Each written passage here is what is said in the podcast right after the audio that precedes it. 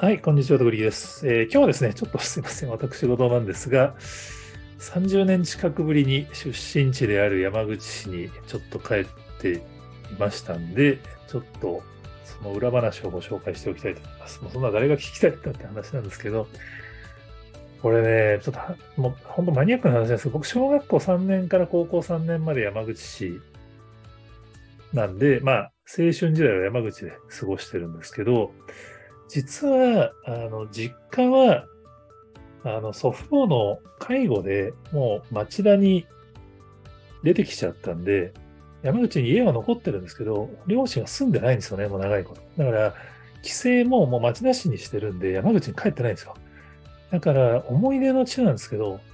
にじゅうねんは戻ってないんですよね。で、引っ越してるんで、元々の場所とかはさんじゅうねん近く行ってないんですよ。今回非常にありがたいことに山口県のセミナーの講師としてお声掛けいただきましてですね、あの帰ってこれたんで、まあ、ちょっとその思い出をあの記事に一応まとめてみたんです。まあ、本当花見の時期に行けたんで、本当小学生の頃のに住んでたエリアとか自分の高校とかいろいろ回って、本当ね、なんかもうさんじゅうねんとか経ってると、もうやっぱ記憶とその場所の違いがめっちゃ大きいんですよね。あの、やれ、あの、小さいと思ってた公園が意外にでかかったりとか、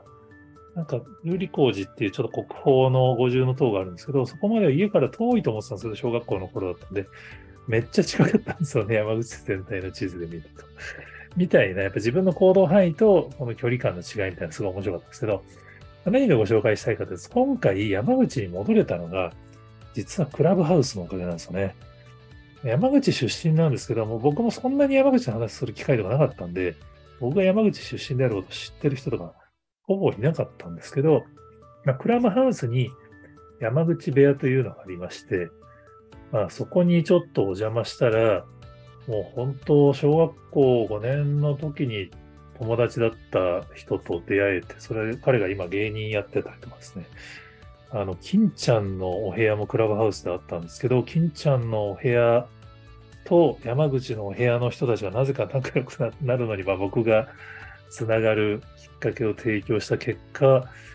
金ちゃんのイラストを使った山口おいでまセットっていうのは山口の県の高校の生徒たちが作って、まあ、それが販売されて、その表紙のイラストになぜか僕も一緒に載ってるみたいな不思議な出来事が起こってるんですけど、まあ、この部屋の人がどうも山口市の方に